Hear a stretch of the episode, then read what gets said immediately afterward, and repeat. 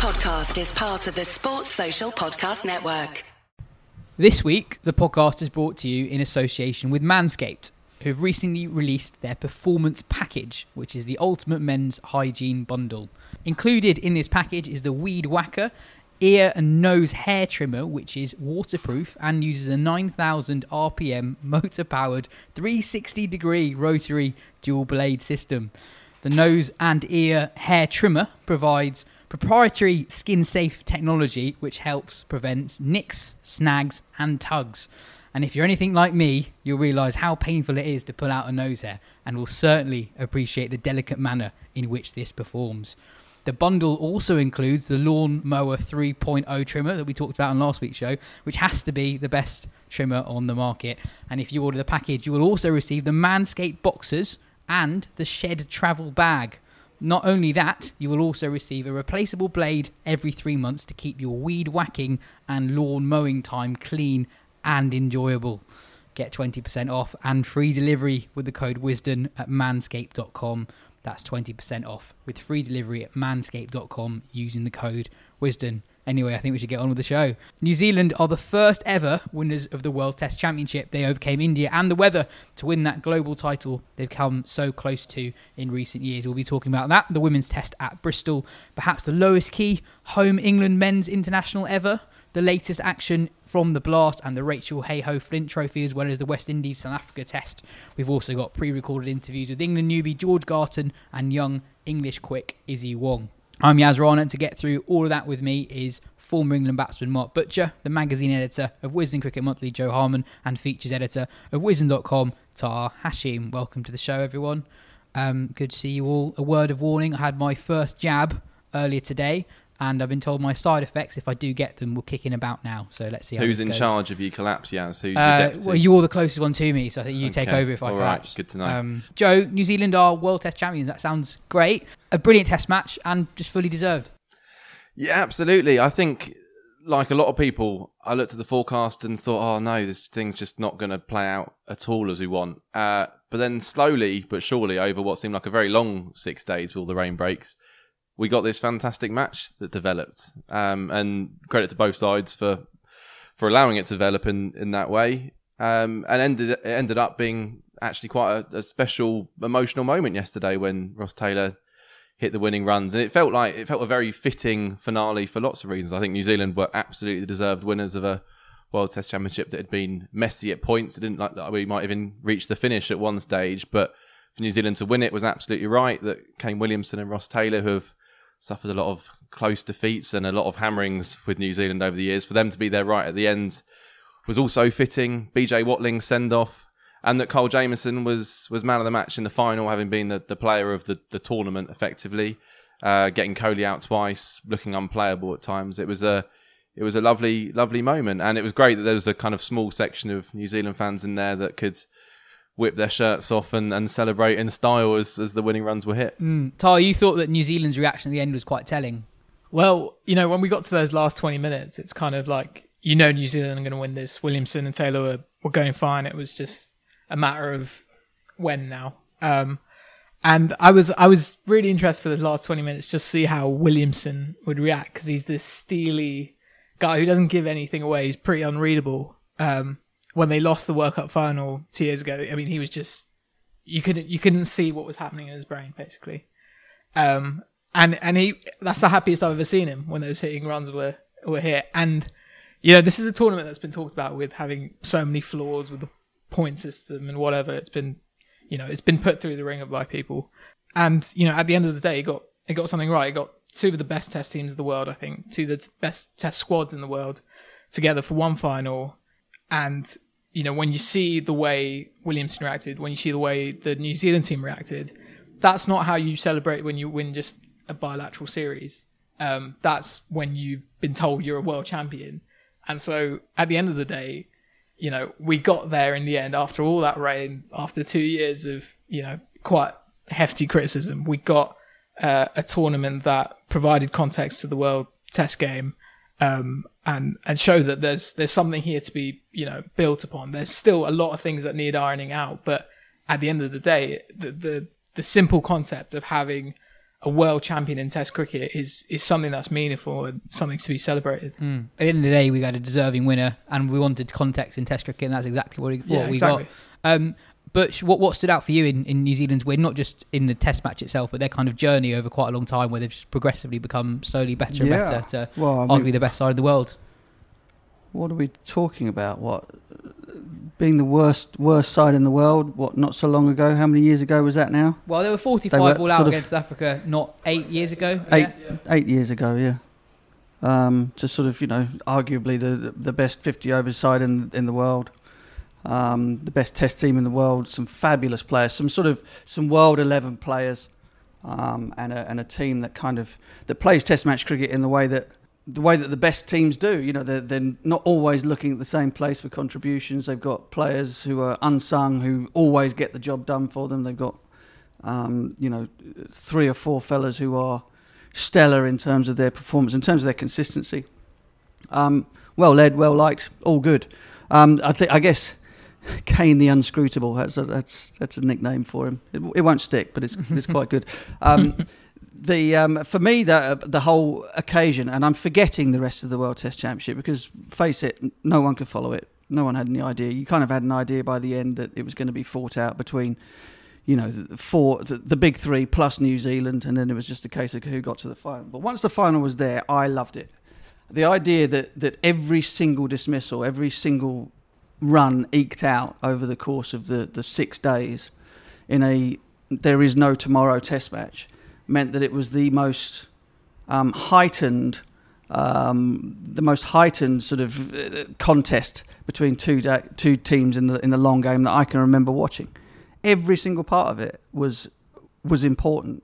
Every dismissal and the players played it in that way. You know, you could tell by the by the um, the way that, that Williamson and Kohli guarded their wickets with their lives. You know, it was kind of you know the whole thing was was on a knife edge for all the play that we got. Um, and and for me, that's the reason why that part of the World Test Championship is perfect. Best two teams, one game, one chance. Play it over six days. Play it, play it until the death, if you like. You know, it's into the Colosseum and, and and keep going until they're dragging bodies off the field. Um, uh, and that that is the way to decide it. Um, you know, it's not a three match series. It's not um, you know best of seven. It's one test to the end. Who wins, and, and I loved it. we shouldn't underestimate what this means to New Zealand and New Zealanders. Um, my dad is a New Zealander, and he texted me moments after Ross Taylor hit the winning run, saying uh, he just said, "Over the last two weeks, the wounds of 1955 have finally healed." Now, if you don't know what 1955 is, that was New Zealand were bowled out for 26 by England in a Test match at Eden Park. Uh, my dad would have been nine at the time, and I think it's one of those sporting memories that really stays with you. I guess for me, it would be Gareth Southgate missing a penalty Euro, Euro '96, that that kind of thing. But to see uh, New Zealand beat England comfortably on their own patch and then win the World Test Championship final was was a really special thing for him and for a lot of New Zealanders. And and actually, a couple of hours later, I got an email from my uncle in Auckland. Uh, who recalled a test match he watched between New Zealand and India at Eden Park in February 2014. And the first thing he pointed out, which I thought was quite interesting, six of the New Zealand team who played in the World Test Championship final played in the match seven and a half years ago. Uh, seven of the Indian team as well, uh, which kind of highlights how important continuity is if you're going to be a proper test team. Now, this isn't England's moment. I don't want to drag England into this too much, but it, but it is, it's in contrast, isn't it, to what we've seen with England over the years. Um, and the other thing that my uncle said of that, of that match in 2014 was a new mentality that he saw from New Zealand, which has changed a bit from McCullum to Williamson, but it, I, I, I'll just read out what he said because I thought it kind of summed up. He said, that test in 2014 he's talking about was interesting to watch because it was the first time I ever saw New Zealand really go for the win and it was close. On the last afternoon with Dhoni taking command, it looked like India would win, but under McCullum, New Zealand just kept going for a win. It was a new kind of spirit with everyone in the team playing the game that way. And I think Williamson does it in a different way, but we've seen that winning team spirit continue uh, over the last few years to the point that it's actually for us quite hard to remember a poor New Zealand test side. But they, my dad grew up with them losing every match, well, certainly not winning matches. So to get to this point, uh, we're in a country utterly dominated by rugby until the last few years, uh, is really quite a special moment. It's al- it's almost cliche to say that they're a really likable side, and I think one of the reasons for that likability is just the familiarity cricket fans have of them. They've had, they've had that core of seven seven or eight players really who've played most formats for a very long long time now. Um, but how how important do you think the additions late in the day of Kyle Jamieson and then Devon Conway made to that team? Uh, as Jo said, Jamieson is arguably the player of the tournament. But in that final as well, in a really low scoring test match, Conway and Latham um, put on the biggest partnership of the test match against that India bowling attack, who bowled really, really well in the in the first innings. How important do you think those two players have been in taking that New Zealand team to the next level? Yeah, absolutely. I mean, I mean, Jamieson. There was some sort of conjecture as to who was going to end up being in the in the final eleven, wasn't there? And I don't think there was any ever any doubt that Jamieson wouldn't wouldn't miss out. But the fact that they had so many p- players to choose from, um, potentially that would have made that final eleven, um, tells you everything you need to know about the way that the squad's put together. But Jamieson is, is, is obviously high class, very very fine bowler, um, and to get rid of Kohli twice in, in a game of this magnitude just just shows you that. Um, and Conway obviously is very very very short in the tooth come in terms of Test match experience, but. Um, it's too too early to say what he might become, and it's kind of pointless in a way. But but what it does tell you is that the that there is a there is a um, together togetherness is not the right word. There is an ethic in terms of an all for one, one for all way that these guys are willing to play. That when they bring somebody in, he, they just slot in no problem whatsoever. And if it means that they want him to go out there and blunt it for, for a day and a half, that's what he's going to do. There's no, no no idea that somebody comes in and kind of does their own thing in this New Zealand side. Um, it's all it's all for the greater good. And so you know, I thought when we talked about this last week, New Zealand started off as favourites. They've been here. They played two Test matches. Uh, You know, it's more their type of cricket in England. And of course, if you if you pick a team based on what you thought the weather forecast was going to be, as opposed to pick a team as, the, as opposed to what it might be, um, then in, India got it wrong um, in terms of their team selection. Not that I think it would have made a, an enormous amount of difference in the end. Um, but you know, it's a, it's a massive shame to me that, that the game was as interrupted by the weather and so beholden to the weather in terms of the, the seeming conditions, etc., as it was. However, somehow it still didn't diminish the contest because it was won by you know a team bowling the opposition out twice.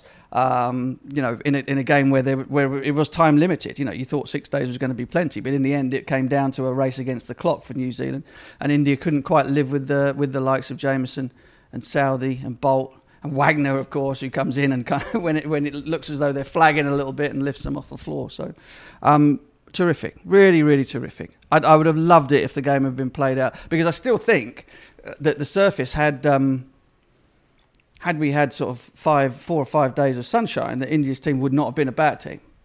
But you know, those are the those are the, the chances you take with the forecast. If you if you ignore the forecast and pick what you think your your eleven is going to be for the ideal conditions, Yeah. then So- you can end up announce coming it. unstuck. and announce it what two days before the start Two of the game days as well. It did seem, does well, seem odd. precisely. I mean, that's you know, but there you go. I mean, it's you know, and and I've have no you know I have no issue. Of course, had the game been in a neutral venue, but that neutral venue had been Bangladesh or something, then India would have been favourites to win it, and you would have you would have been exactly the same way exalted for them. Um, for winning it because they have been a fabulous team in this stretch as well, and there's absolutely no denying it, and there's no disgrace for them having lost um, to this New Zealand team in the UK. So, Todd, do you think that India missed a trick there, playing playing the two spinners when they have had someone like Siraj waiting in the wings? Well, I kind of feel with Jadeja, it's almost the sort of focus more on his batting than bowling when when picking him here. I think, I think to get the balance right, if you were going to take out Jadeja, you'd want a fast bowling all rounder, and that's where someone like Hardik Pandya would come in for me. Um, I'm not sure what his fitness situation is, but Not obviously fit. he's not not fit. Yeah, but he would. He, he's someone who I, who I still look to, and he's not played Test cricket since in his last tour here, uh, and he's still someone I look to who could who could who could do a trick for them in that Test side. Um, but I I I sort of I totally respected what India did in terms of thinking, right, one game, let's just pick the Your best, best team. the best your best team because that is really like the team. If you're just thinking any conditions, I want, you know, this is this is going to be that core eleven, and they'll do a job. And I mean, just respect I- I- respect to New Zealand then, I could right? not agree more. I Yeah. mean, listen, if all things being equal, there was the right team. Yeah.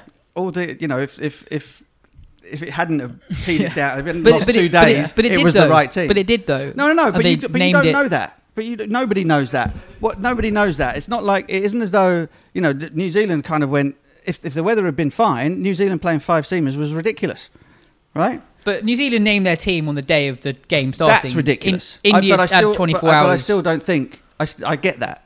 But on day one, you can't know that day four is going to get washed out entirely, can you? No That's- matter no matter what you do. Depends how much you how much trust you in Well, the weather. apps. precisely. that's my point. You, and and you know we all do that at our peril. But it's kind of I I agree with Taha. It's entirely the fact they looked at it and went, the weather looks pretty shady, but our very our the best team we can put on the park is this, and that's the that's the balance of it. And there were there were occasions, weren't there, in the match where you just thought, Christ, they, if they could have just thrown the ball to another seamer, Mohamed Shami looked like he was on his knees. Bumrah didn't have the you know Bumrah didn't have the best.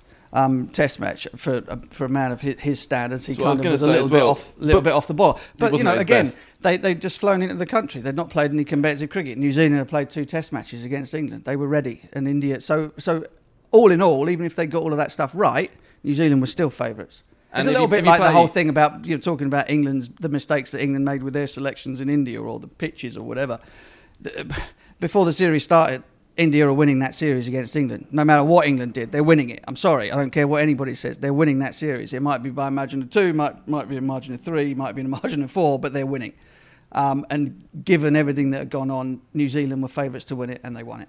Yeah, and I think if you put Siraj in for Jadeja, that's a very long tail you're looking at there. And in a low scoring match, Jadeja easily could have played a match changing uh, innings. It- I mean, what the highest score was 53 in the game? Yeah, something like that. If yeah. Jadeja sticks around a bit long enough, then you kind of flip the whole thing on its head and say, well, of course he had to play because he scores such useful lower order runs. Virat Kohli said something quite interesting after the game. He said, I mean, this is very interesting given how slow the run rates were across the Test match. He he thinks India uh, should have uh, taken the game more to New Zealand when India were batting, which is interesting because Kohli himself played the slowest innings of his Test career when he's scored more than 30 runs. Do, do any of you think there's merit in that thinking? That that his argument was basically that in those conditions there was going to be a ball with your name on it, and it allowed bowlers like Jamieson, Southee, Boult in particular to just kind of get into a rhythm. Well, this is, but this is my entire point about the idea of about it being one game, because you have to make that call on the in that game in that moment.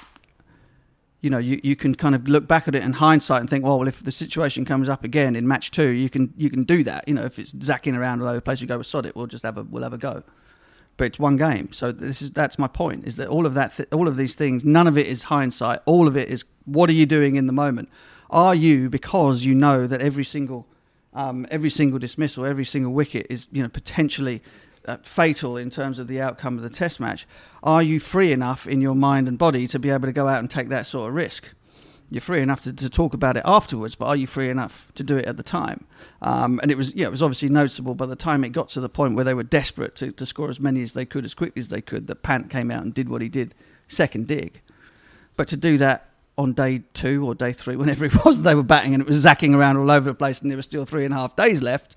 That's that's some call to make, right? Yeah, easier said than done, right? I mean, and Rahane did try and take on Wagner. I mean, not in particularly uh, assured way. That's and that's my moment of the week. That, that- I mean, that was a terrible shot, wasn't it? A But very the- odd shot. The, the the broadcast team put a graphic of the field placement, the field change of that delivery, and literally highlighted the man who'd gone to square leg. uh, obviously, that wasn't put on the big screen because Rahane played a shot as if he didn't know the man was there. India, we've been talking for the last a month or so about sort of England batting woes and whatever, but that, you know, half of that in- Indian batting lineup came to England with their last Test match averages in the in the very very low twenties and some in the teens.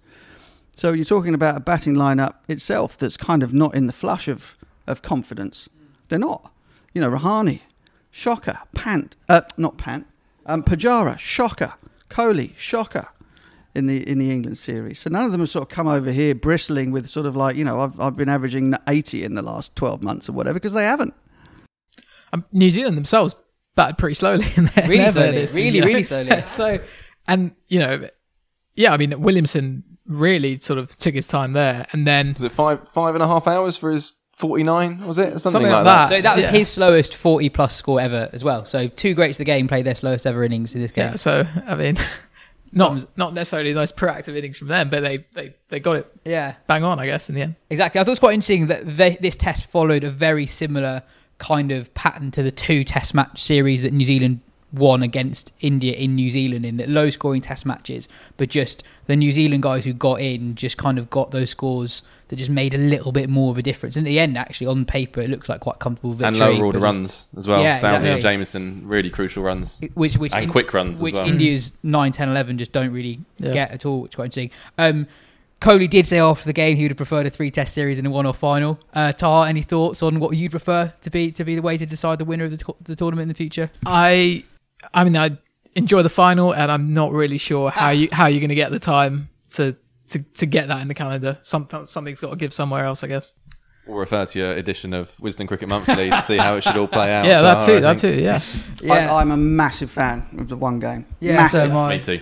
So am I. So am I. I thought it, you do what you want up to that point, but that that stays. For It's me. also just like it was, a test match, like unlike others you really see. You know, Yeah, what you said, it's so much riding on every moment of it, um, and also just like this is kind of a separate point, but the, the quality of bowling in that test match was just incredible. Um, like nine, nine, ten bowlers who are all, all right on it all the way through. Um, after the game, Jo, I was wondering how this New Zealand side. Test side specifically will be remembered. Obviously, the achievement of winning it, given the lack of resources they have, is incredible.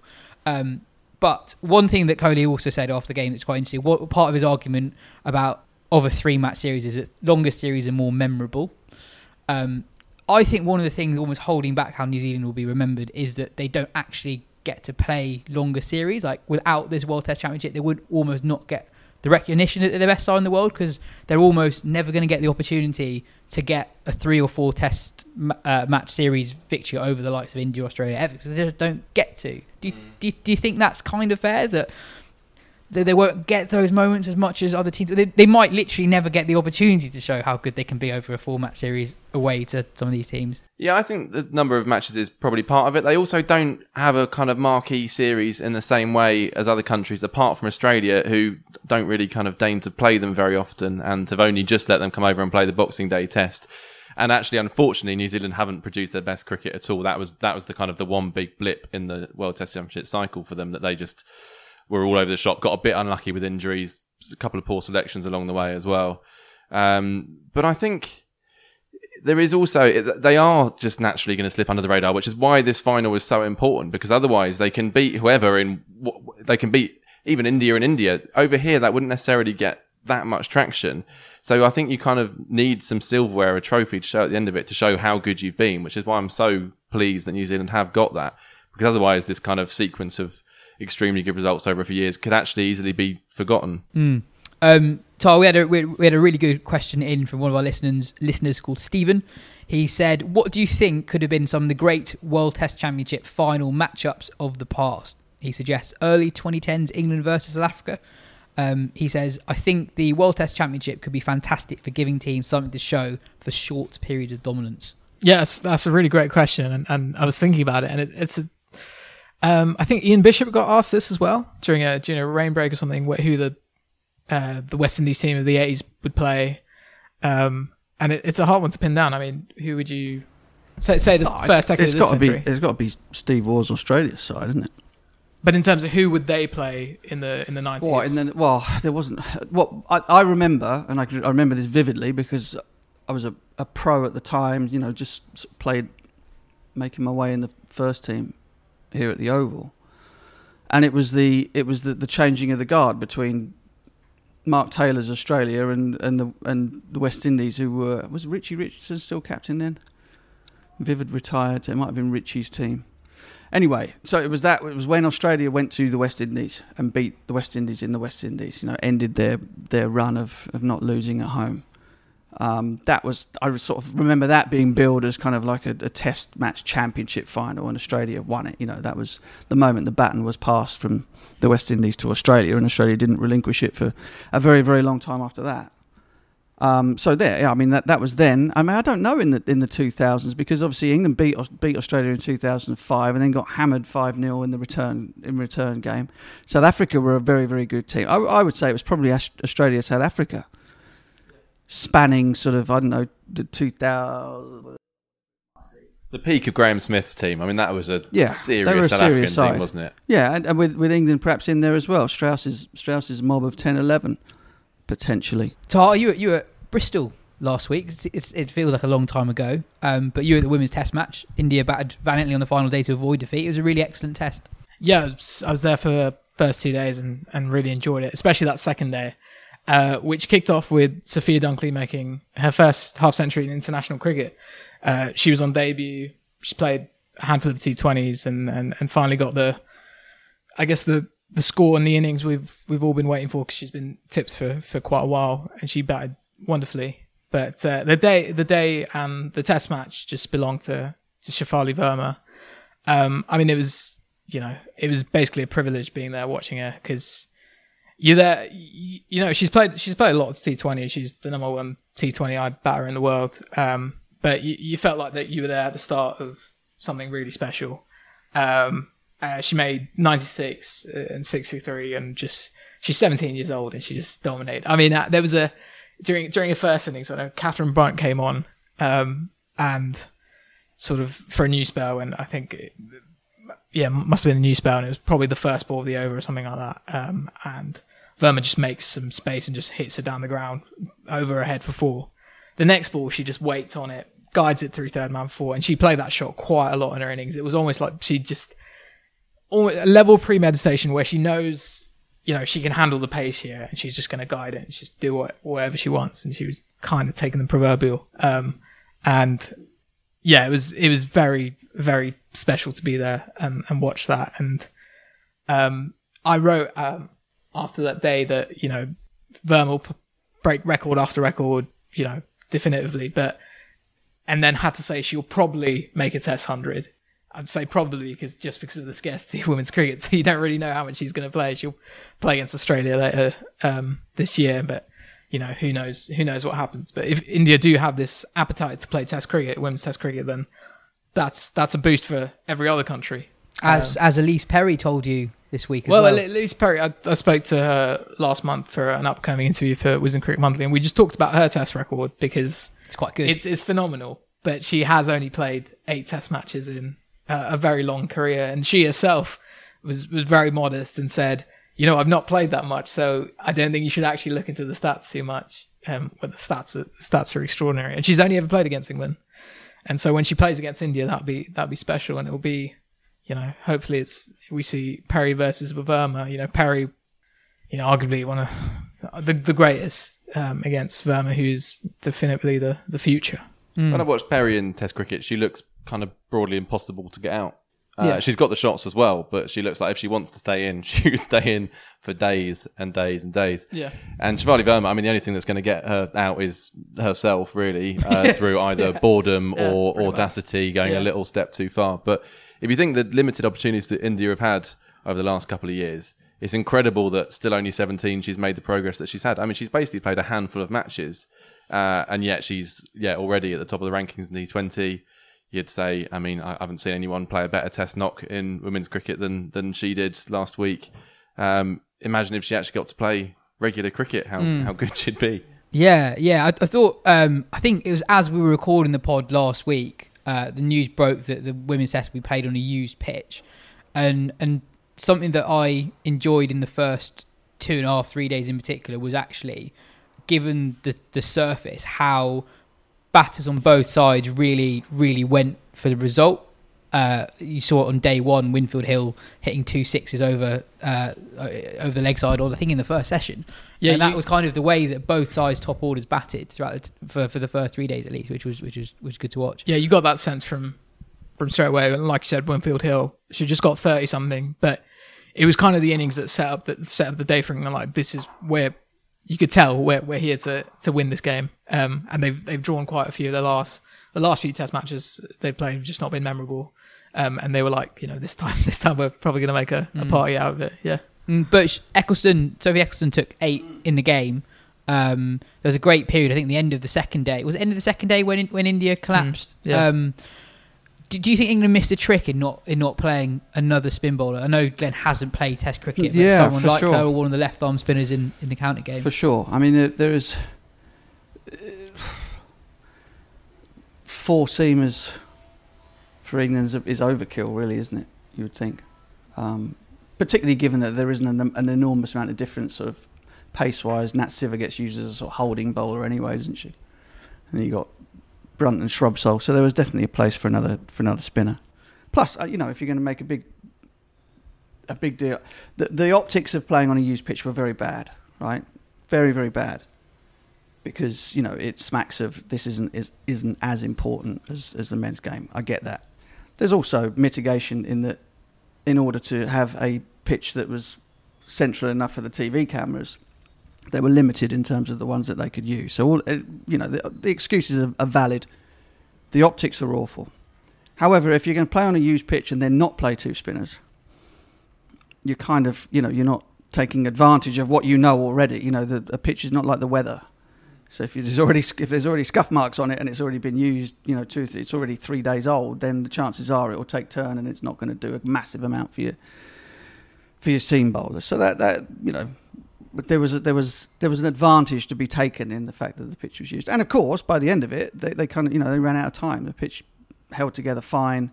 Um, I don't think that used surfaces, unless they're unbelievably slow, which this one wasn't, um, you know, have are quite as, as as detrimental to to the game as they might be in the men's game. Simply because the boys hit the hit it hit it harder, you know. Um, but but so you know there you go. That's that, that's how it ended up. England got themselves into a position where they might win the game, um, and some very very sparky batting from from India stopped that from happening. Uh, and and all in all, I think it was a pretty good advert for for women's Test match cricket. And the more obviously the more that they play, the more sort of the more wily and the, the sort of the more the more street wiles they get, they'll they'll become in terms of being able to take wickets on, on surfaces where the ball isn't doing a massive amount. But I think all in all, it was a it was a it was a good show. yeah, if you've got the leg spinner and a very good one in Sarah Glenn, player, apps. I mean, the, the, the picking Georgia Elwiss, who batted at seven, didn't bowl many overs above the leggy, baffling, really. Uh, and Sarah Glenn can bat as well. I don't think they'd have lost much on the batting and they'd have gained a lot on the bowling. A very strange pick. Twenty wickets. That's I mean Yeah. you know it's, uh, there was that stat wasn't it, on the radio. 140 women's Test matches and only six times in the 140 of, of 40 wickets fallen in the course of the game. You know, teams do not get bowled out in, in women's cricket. So if you have a a leg break bowler, somebody who does something a little bit different, then you'd even sacrifice a bit of batting for it because it, it, it doesn't seem to be a problem. There is no issue in terms of getting bowled out um, twice in, in women's cricket. So you've got to do everything you can to give yourself the armoury to try and take those 40 wickets. I think there's also an argument. I spoke to Gareth Breese uh, when I did a piece on Sophie Ecclestone uh, a couple of months ago, and he talked about not only is Test cricket good in itself, but it also helps the bowlers to develop their skills in other formats. So Sarah Glenn is a hugely exciting talent. This seemed like a good opportunity for her just to have a bowl, bowl and bowl, and and try out a few more variations than you might in a T20 game where you're more fearful of getting hit. So I think yeah, missed opportunity in a couple of ways. England announced a, a 16 strong squad for the ODI series that begins shortly. There was no room for Danni Wyatt, which I guess was the most interesting bit of news, but Lauren Winfield Hill is, is, is in really good touch at the moment. Uh, so I, I guess that is that is understandable. Moving on, the the England men's side contested what I think is must have been the lowest key home international in a long time in the in the men's game. I think uh, you had the World Test Championship final still going on. Uh, you had a really really fun night in the Euros as well. Um, I have to confess, I didn't watch a huge amount of this game. and then and then you had England Sri Lanka that within 40 minutes it looked pretty clear which way that was going and in the manner in which uh, it was going in that direction as well. Um, Livingstone bowled tidily he in, did the, bowl in well. the three overs did of bowl the well. match that I watched. Um, yes, England did win by eight wickets. The second game of the series, by the way, uh, will will probably have happened or, or is happening by the time you, you get to listening to this. Um, it's, it's live on BBC Two actually. Um, so so that- you've got that to look forward to, or you might have already watched it. Um, but yeah, again, a, a few things to pick out from it. Buttler's really good. Uh, he scored he scored an unbeaten 68. He's he really now good. averages over 50 with a strike rate of over 150 when opening in T20 cricket, and that's now from 20 innings. So that's a pretty good sample size. Yeah, I swear that stat's been the same for quite a while yeah, now. but he It's just just played like more games. more innings. Yeah, basically. yeah. Livingstone playing was was interesting in itself, and then him bowling a couple of overs was quite interesting and doing well with two overs. Yeah, he, he offers a lot. Uh, I'd be amazed if he's not in the squad for the T20 World Cup, and I'd be. I think he's pushing for a for a starting place. If, if potentially, I mean, Stokes obviously has to come back in. You'd look at the side and you'd say Stokes comes in for Livingstone, but don't want to go down the Dawid Malan route, really, but there is potential. Stokes could drop in at three, and then you play Livingstone at, at six, and you've got an extra spin option, especially if you're not going to play Moeen Ali.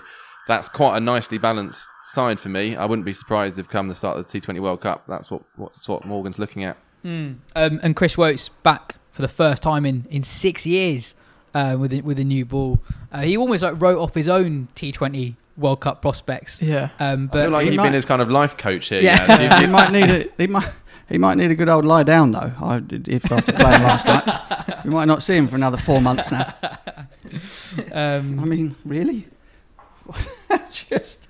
Uh, well, the rest mean, of Jos Buttler of the world are good, didn't well, it? well, absolutely, absolutely. I mean, the the bizarre thing is, England have been able to put out perhaps the strongest team that they've possibly possibly been capable of picking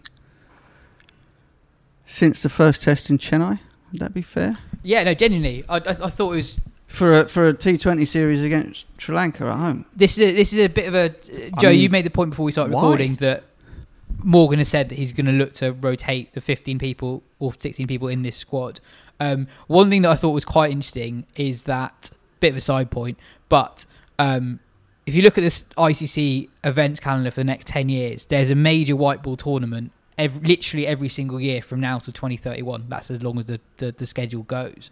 Um, so you're not actually going to get a period like you had between 2015, 16, and 2019, where you can quite com- com- uh, confidently put in youngsters, knowing that if they don't it doesn't quite work out for them or a group of young players, you could you've got time to replace them, bring other people back in, etc. So I think you kind of have to use series like this to bring people through. I do think it is a bit of a miss opportunity, given that you do have injury concerns with Archer and Wood. You do have form concerns with Tom Curran and Chris Jordan. I know that Saqib and um, Reece Topley are injured, but this was quite a good opportunity to bring in um, maybe someone like Tymal Mills or Matt Parkinson's not in the squad. I think it is a bit of a missed opportunity given given how much England dominated that first game. I mean, maybe We're- by the time this this England have lost the second game. We're we're just in a. I mean, it's just when that when the squad announcements came through for the both of these series, I just just feel like we're in a weird place with this England white ball side where. If you think about straight after that World Cup when they had that five match T20 series in New Zealand and they were obviously understandably resting a lot of players and you see all these young guys giving a go Tom Banton, Parkinson, Mahmood, um, Pat Brown, you know, okay, quite quite a few kids basically getting a go. And we're now at this stage where it's like the the tried and tested guys. I mean, there are base ba- most of that team is over the age of thirty. I think there's like four guys in the in the squad for the ODI series. I think who are under thirty. I mean, there's little experimentation and like just playing it almost too safe, where it's like I don't think you need to like like you're saying. I think this this is the opportunity where you can experiment a little. I mean, we all we all already kind of know what's gonna what that T20 team is probably going to be. Um, but yeah, I, I, I'm just sort of trying to understand what's what the thinking is right now. Um, and for me, it's just it's almost it's almost too safe. You know, I think there's got to be still a level of looking to the to the next 50 over World Cup and and and I mean, do you really think that's going to be you're going to have that exact same team basically from 2019 in 2023? I mean, obviously there, there'll be one or two fewer players, but it's almost like they're, they're, they're really putting an incredible amount of trust in the existing setup that's done a lot, and understandably they're still doing it. But I'm I'm thinking when is that transition period actually going to happen now? Um, yeah, because I, kind of thought it would already be happening. I just think from a pragmatic point of view, if, if you have injuries to key players, I think you want the people who, who step in to have more international cricket behind them. Um, Matt Parkinson still has only played very few international games for England, and if he is the next best wrist spinner in the country, you want him playing more games before p- possibly stepping in for Rashid Yeah, if Rashid does exactly. get injured. Yeah. Um, I thought from a Sri Lanka point of view in a game, a few positives. I thought Hasaranga bowled really well. Um, he's been talked up by Mickey Arthur for quite a long time now, but um, it's good to see him bowl like that. Um, talking of blooding in new players, Jo, there is a new face in the ODI squad, George Garton, who listeners have probably heard a little bit about. Um, his name's been around for a while. Um, Jo, you spoke to him recently. We'll play a bit of the interview um, in a in a minute or two, but um, it was quite an interesting selection. It was, and although he's picked for the ODI squad, I think he's been picked because of his T20 performances. That's where he's done brilliantly in the Blast um, over the last, well, last summer and, and this. Uh, and he's got a lot going for him. I mean, left arm quick, got that change of angle. Uh, he's starting to whack it out the park from kind of the middle order now as well, which is again useful. Apparently, a very good fielder too. Um, and he got bowls quick. So there's, there's a lot there to work with. I can absolutely see why England uh, are interested in him and have been for a long time. To be fair, they were interested in him long before he had any record to speak of, and now the numbers are kind of catching up with his his potential. Um, I think if he gets a chance against Sri Lanka in the 50 over stuff, and I think he probably will. I think there's an outside chance that he could get in the T20 World Cup squad as, as the kind of as, as a spare seamer. If a couple of fall away, there's an injury or two, he's got the hundred. He's playing for Southern Brave. Uh, there are plenty of opportunities between now and then for him to, to to show how good he is, and I think he might end up just being a little bit short, but I, I think he's definitely in the conversation. Uh, Butch, you must have seen quite a lot of Garton in the blast. Yeah, very handy. Yeah, very very handy indeed. Genuinely quick, brilliant fielder, and and the batting is coming on leaps and bounds. So yeah, there's there's a lot to like about him. A lot. Well, here is that conversation between Jo and Garton, including an interesting anecdote from uh, his his first day with the England Ashes squad in 2017. You've been involved with the senior England squad before during the 2017-18 Ashes series when you got called up as cover.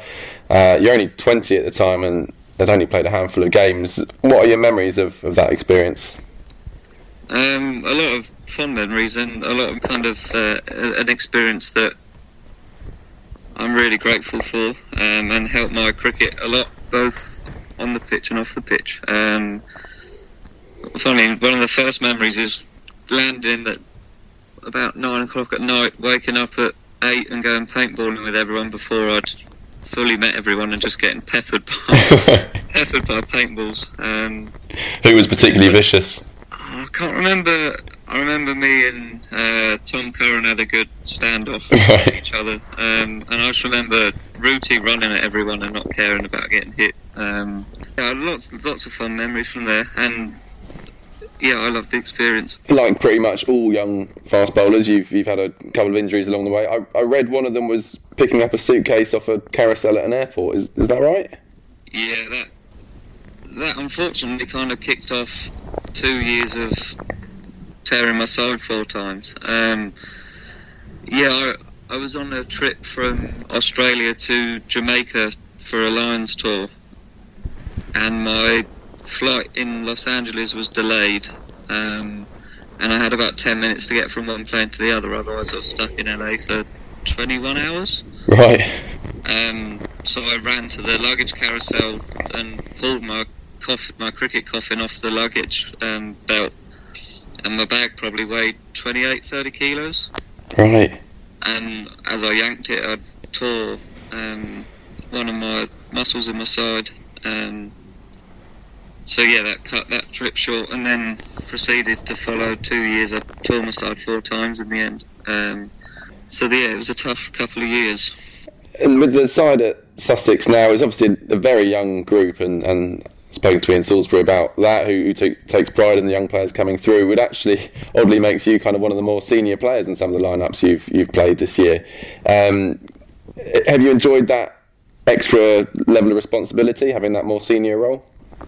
Yeah, yeah, it, it's definitely a kind of a surprise when you're only 24 and you're the oldest bowler in the team for some games. Um, but no, I, I like the added responsibility and kind of being a bit more of a leader role. Um, I think it brings out the best in me because you have to be switched on, you have to set an example, um, and you have to perform well.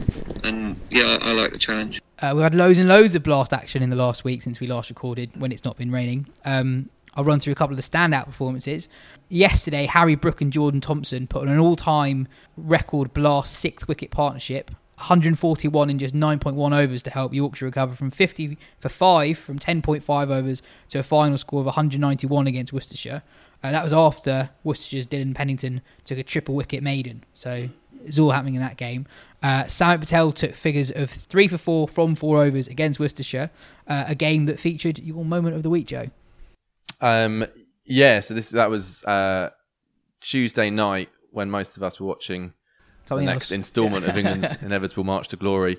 Um, but meanwhile, there was a 10 wicket win for the Outlaws, chased down their target of 86 in six overs at Trent Bridge. Um, so yeah, Samit doing his thing still. Um, but yeah, it was Alex Hales I wanted to pick out. Uh, we haven't spoken about him for at least three weeks. Uh, but, you know, he just keeps doing it. He hit 96 not out from 50 odd balls against Durham uh, a week or so ago. Uh, and then he did, I mean, he didn't have as many to chase, but he, he, he smashed, a, I think, 18 ball half century to, to see off their target against Worcester. He's averaging 47 in the blast Blaster season, striking at 184. Um, look, I think, I think we know by now where England and Morgan stand on Hales. I don't think he's going to be playing the T20 World Cup, but I do think a date for your diary is worth penciling in. July 29th, Eoin Morgan's London Spirit take on Alex Hales, Trent Rockets at Lords. Uh, it'll be live on the telly. Uh, as I say, he's not going to get in the T20 World Cup squad, I don't think, but it'll be a chance for Hales to, to, to prove a point, to make life a bit awkward for Eoin Morgan, and uh, I wouldn't be surprised if he gets a few in that game. Yeah, it is very interesting. Um, we've we've reached an interesting phase of the competition, I guess, where where sides some sides have lost players to England. Um, so I'll quickly run through what the tables look like at the moment. In the in the North group, the top four sides are Yorkshire, Notts, Birmingham, and Durham. In the South group, Kent, Sussex, Surrey, and Gloucester occupy the top four slots at the moment. Zak Crawley's going very well for Kent at the minute. Taha, you were impressed by a Somerset youngster yesterday in a game that saw Jack Leach make his long-awaited T20 debut. Oh, I in missed that. He played, did he? Three for 28. of course it 28. was. Of course he can do while it. while uh, while New Zealand were wrapping up the World Test Championship final, Jack Leach was just coming on to bowl. Yeah, uh, young Will Smeed, 19 years old, um, been talked about quite a bit. Um, really like highly rated at Taunton. Uh, a few years ago when he was 16, he played a second 11 game and batted with Trescothick, who was 42 at the time, uh, and they both hit centuries. And so I've remembered his his name since then. And he um, he was back with James Hildreth, uh, James Hildreth uh, yesterday um, against Surrey, who uh, are a very different side when they've lost their England players. Um, and he was yeah cruised it, 42 of 29. Uh, one to one to keep an eye out for, I reckon. Absolutely. Um, in the Rachael Heyhoe Flint Trophy, the Vipers, Diamonds, and the Sparks have all got three wins from four at the top of the table. A couple of really good games from the latest round. Um, the Diamonds beat the, the, the Southeast Stars in a, in a bit of a thriller. They chased 250, seven down in the last over, having been 70 for five. Dutch international Sterre Kalis hit 76, and they were half centuries down the order from Jenny Gunn and Beth Langston to see the Diamonds home. And there's also a narrow win for the Thunder over uh, the Sparks. Thunder winning that by only two wickets after Eve Jones carried her bat for the Sparks with an unbeaten 100 earlier in the game. Elsewhere, South Africa beat West Indies in the second and final test of that series. The the the most entertaining bit from that match, I think, uh, it's got to be the Keshav Maharaj hat trick on the final day that saw Wian Mulder take an amazing catch at short uh, at leg slip rather to, to, to seal the, the, the hat trick. Um, before we go on, a plug for the Wisden Summer Party Pack. Uh, this contains 10 cans each of the afternoon session pale ale and the Little Wonder Amber Ale. Also includes six etched glassed Wisden tankards and a full set of 48 Wisden Cricketer of the Year beer mats. For a limited time only, you can pick all of that up for 79.99, which is a saving of over 100 quid. Head to wisden.com forward slash shop. Um, related to just Wisden Cricketers of the Year, it reminds me of uh, a stat that we found a couple of months ago. Um, Butch, do you know you're the holder of the record of, of the most England Test caps without being a Wisden Cricketer of the Year? No. Wow. It's an outrage. Should Either we start com- a petition? Either commiserations or congratulations. I'm not sure which way it is. Um, uh, and, and finally, we've got a couple of really interesting interviews lined up. This week is Yorkshire Tea National Cricket Week, an initiative run with the charity Chance to Shine that aims to spread the power of cricket in schools and communities. It is a week of themed activities that aims to help children and young people learn and grow through the game. Yorkshire Tea work with Chance to Shine because they believe grassroots cricket makes a proper difference and they are proud to inspire thousands of children each year. Chance to Shine's latest impact report shows that 55% of children are not getting the activity they need each day and only 47% play a team sport during a year. Lockdown has also had a profound effect. 16% of children in 2020 had a mental health issue compared to 10% in 2017. 74% of young people surveyed by Barnardo's found it hard to maintain friendships during lockdown. So, how can cricket help? Quite simply, by having a positive effect on the physical, mental, personal, and social well being of young people. 84% of Chance to Shine sessions engage those less likely to stay active or play sport outside of school, whilst 88% of teachers agreed children have developed their teamwork skills. The sport also builds resilience and self esteem, a vital tool as we get young people back on their feet. If you want to donate to Chance to Shine, head to chancetoshine.org forward slash donate. All donations to the charity are currently being doubled by charity patron Adrian Beecroft.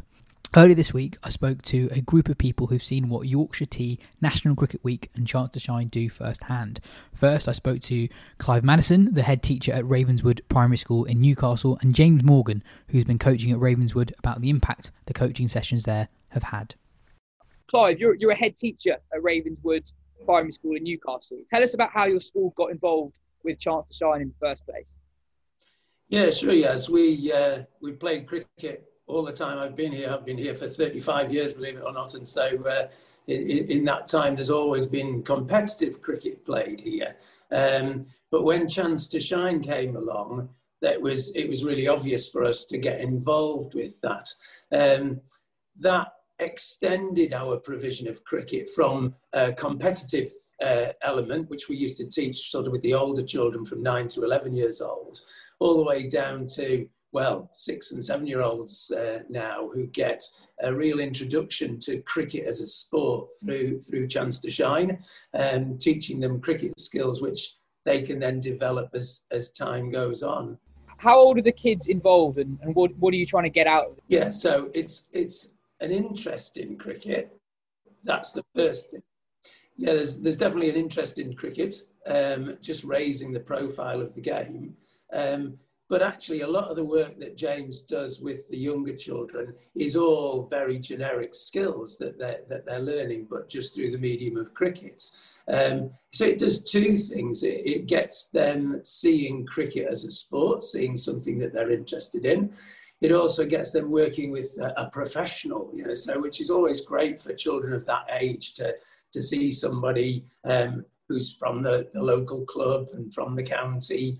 Um, and, and that gets that interest. We try and signpost the youngest children to local clubs, get them interested in playing competitively.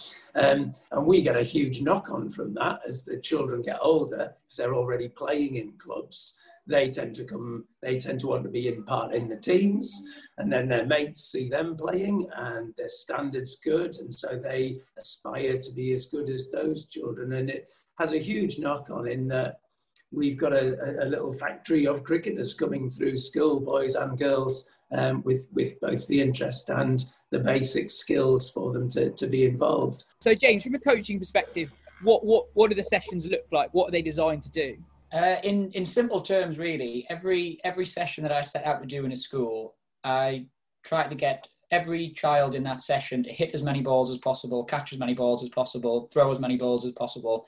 Uh, so the way that that looks is it, it's different every single time. Really, we'll we'll make sure we definitely get the teachers involved um, for multiple reasons. Really, one being it helps the session run a lot smoother. You know, if you can trust a teacher to go off with a group of kids on the other side of the field or the yard and and run a little mini activity with them it just means more people are doing more things for more of the session which is which is what you want really but also as clive was alluding to before it helps to build that cricket culture in school so the staff are really confident in de- uh, delivering things on their own as well. So when i'm not there cricket can still happen within school.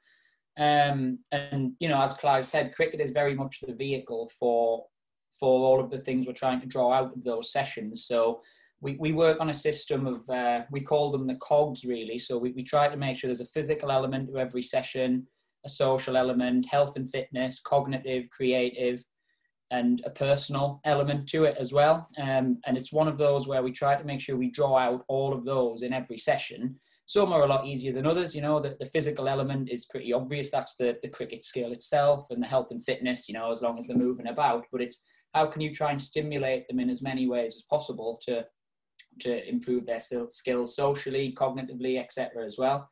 Um, so we'll generally work with the school for about six weeks or so um, and follow a, a, a, loosely a loosely set program as such, which you know you adapt to each school and each session as you see fit as a coach. But they're very much aligned to the national curriculum outcomes of the school. Um, try to make every session as inclusive as possible, so everyone's achieving something within that session. You know, you you might have a really broad range of people within any session. Uh, you might have some SEN children in, in classes and things like that. So the, the range of abilities might be really, really different. So you've got to try and find a way to make sure everybody achieves something, um, which is you know more challenging in on some days than it is other days. But you, you try to find a way, um, and the way that we try to do that is through through personal bests. So it's not about comparing yourself to your mate or comparing yourself to the person on the other team. It's about can you do better today than you did last week? Okay, you, you took 10 catches last week, did you? Right, brilliant. Let's do 15 catches today.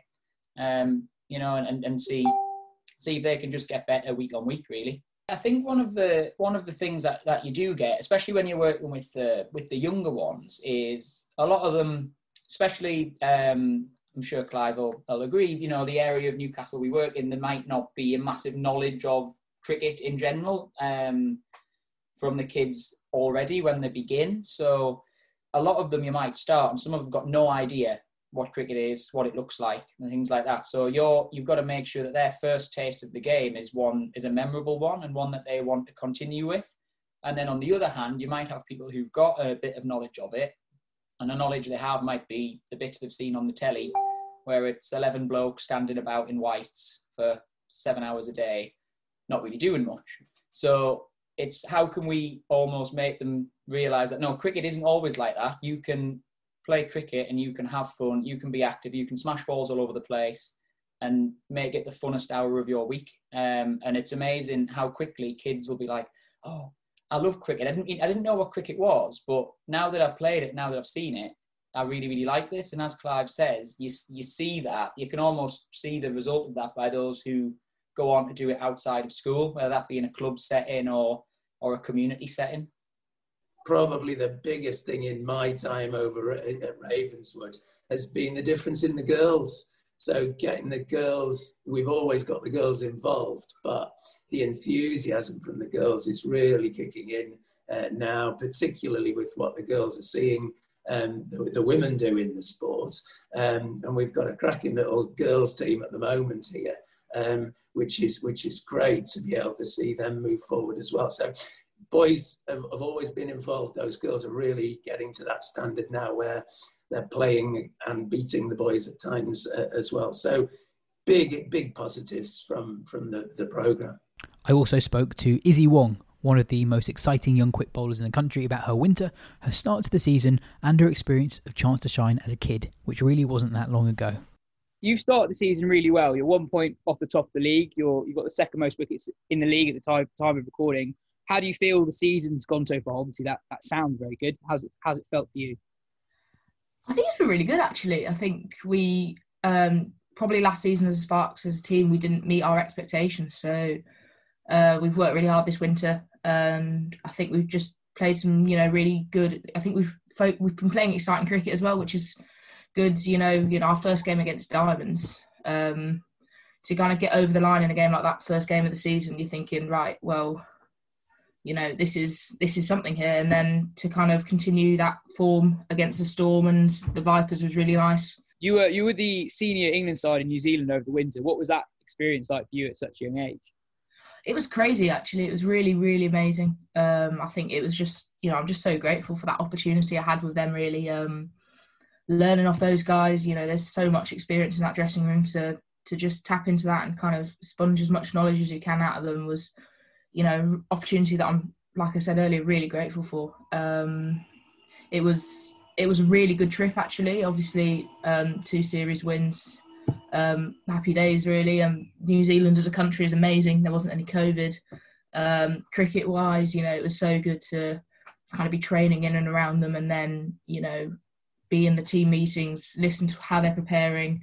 You know, plans for individual batters, individual bowlers um, and then on a game day, you know, kind of how they're going about their business, you know, in as a camp and how that works in and around the playing eleven. Because obviously, you know, there's a lot more than just the eleven guys that are on the pitch, and how the guys that hadn't been selected were around the the playing eleven and making sure that they could contribute in whatever way possible to getting that those two series wins. So it was really, you know, it was an incredible experience, and I think the friends I made with the girls out there as well. You know, the relationships I think I formed was, you know, it was a really good opportunity for me to just kind of have that no pressure environment and just learn as much as I can about myself and about the, you know the, way they kind of do things as a team.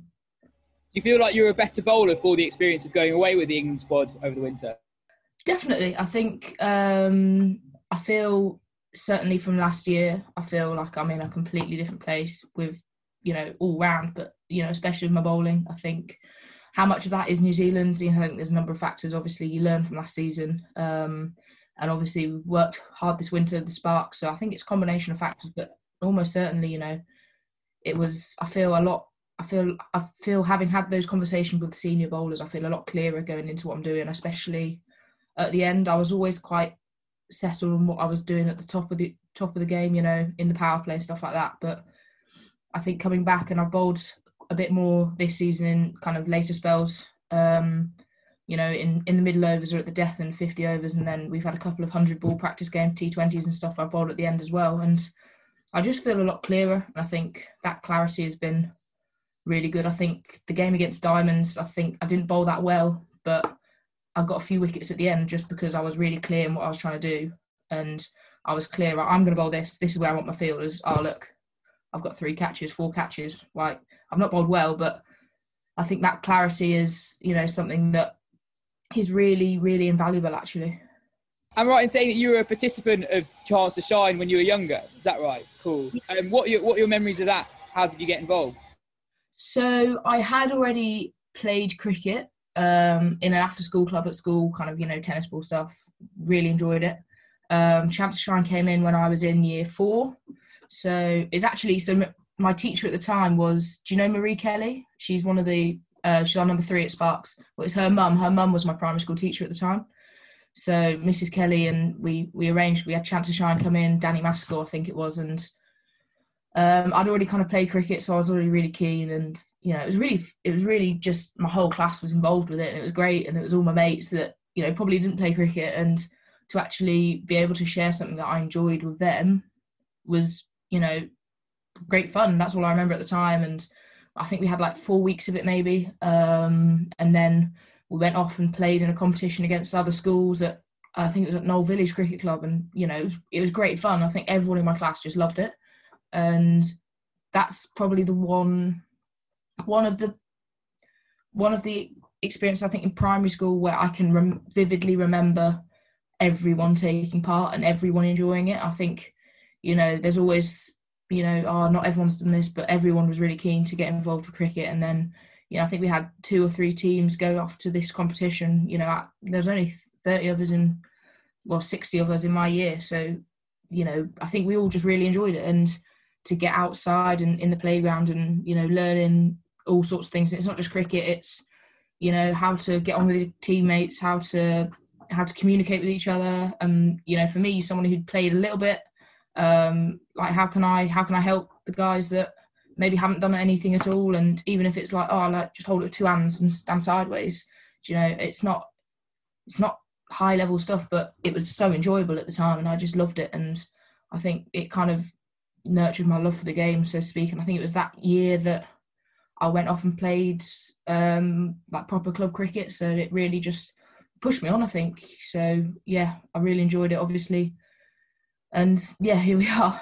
Yeah. So how how important do you think it was for you for you in terms of developing your your love for the game? Really important. I think you know um, the stuff I'd done up to then had just like it'd been really fun, um, and like had you know I, I really loved cricket. I think by that stage, but to play it in class and you know have that you know this is fun. We're going to compete against other people, but you know it's fun. We're going to learn and everyone was involved. I think that was the thing that was, oh, like cricket, like everyone can play cricket. Like my whole year's playing cricket. Like wow, like this is amazing. Like everyone's playing cricket. Like why don't I just do this the rest of my life? Like I think it was really just exciting for me as you know what was I 10, 9, 10? You know to be nine and ten to get pulled out of lessons to go and play cricket in the playground. Like who's not enjoying that?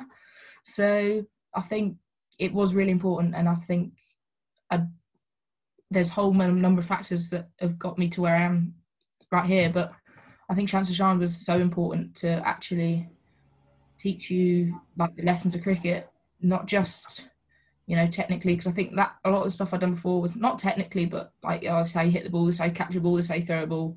Whereas kind of Chance Shine came along and it was like okay, like this is how you hit a ball, but like this is how you this is how you engage with other people on a team, and this is how you do this, and then we're to create a team and go and play against other people. I think that was, yeah, really important. Mm. Um, and finally, I've been told that your, your mum is still a close supporter of Chance to Shine. Um, what what do you think it means to your to your family? Yeah, so my mum has actually she's written a couple of books. She's, she's incredible one. Um, she's written a couple of books for Chance to Shine. I'm not sure there are any up here. I was going to show you. Um, but basically to kind of engage, um, to join up cricket and literacy. So the guys, you know, there might be people like me that loved cricket doing Chance to Shine, but you know, might necessarily not engage with the reading or the literacy aspect. And there might be guys that love reading, but don't like cricket. And there are kind of cricket books about, you know, kids who've done Chance to Shine and really saying that, okay, like Chance to Shine, like cricket's great and reading's great. Let's let's bump them together and let's try and encourage people that like cricket to read and people that like reading to play cricket. And so yeah, I think it um, that's something she really enjoys doing. Um, she's done a couple more books um, with Middlesbrough Football Club actually on getting kids um, that play football into reading and kind of especially that is um, helping the kids go from so Middlesbrough do a thing where they um, they have a coach in their primary school that comes in and teach them football, and then that same coach comes into their secondary school the year later. So they when they go from year six to seven, and it's all about kind of helping that transition. So I think you know my mum is she's done some fantastic work with kind of helping helping people play sport and helping people read and I think so I think Chance to Shine is you know she's been quite involved with that for a couple of years both her and my dad's you know.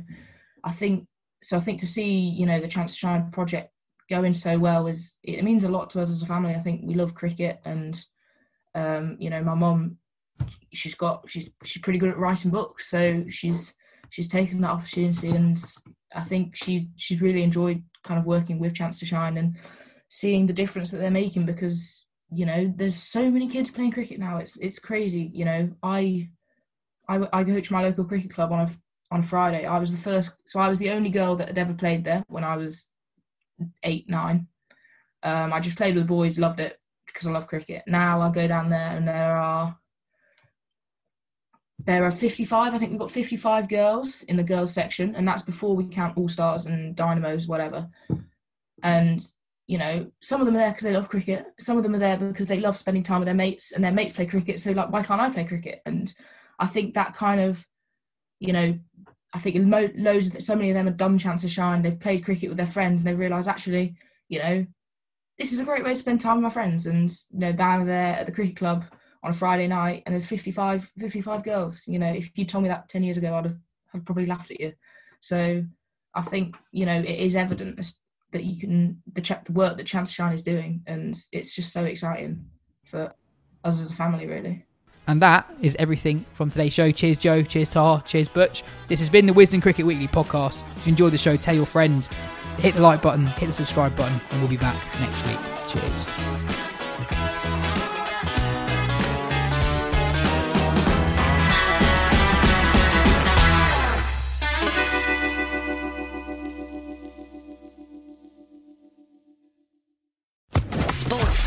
Podcast Network.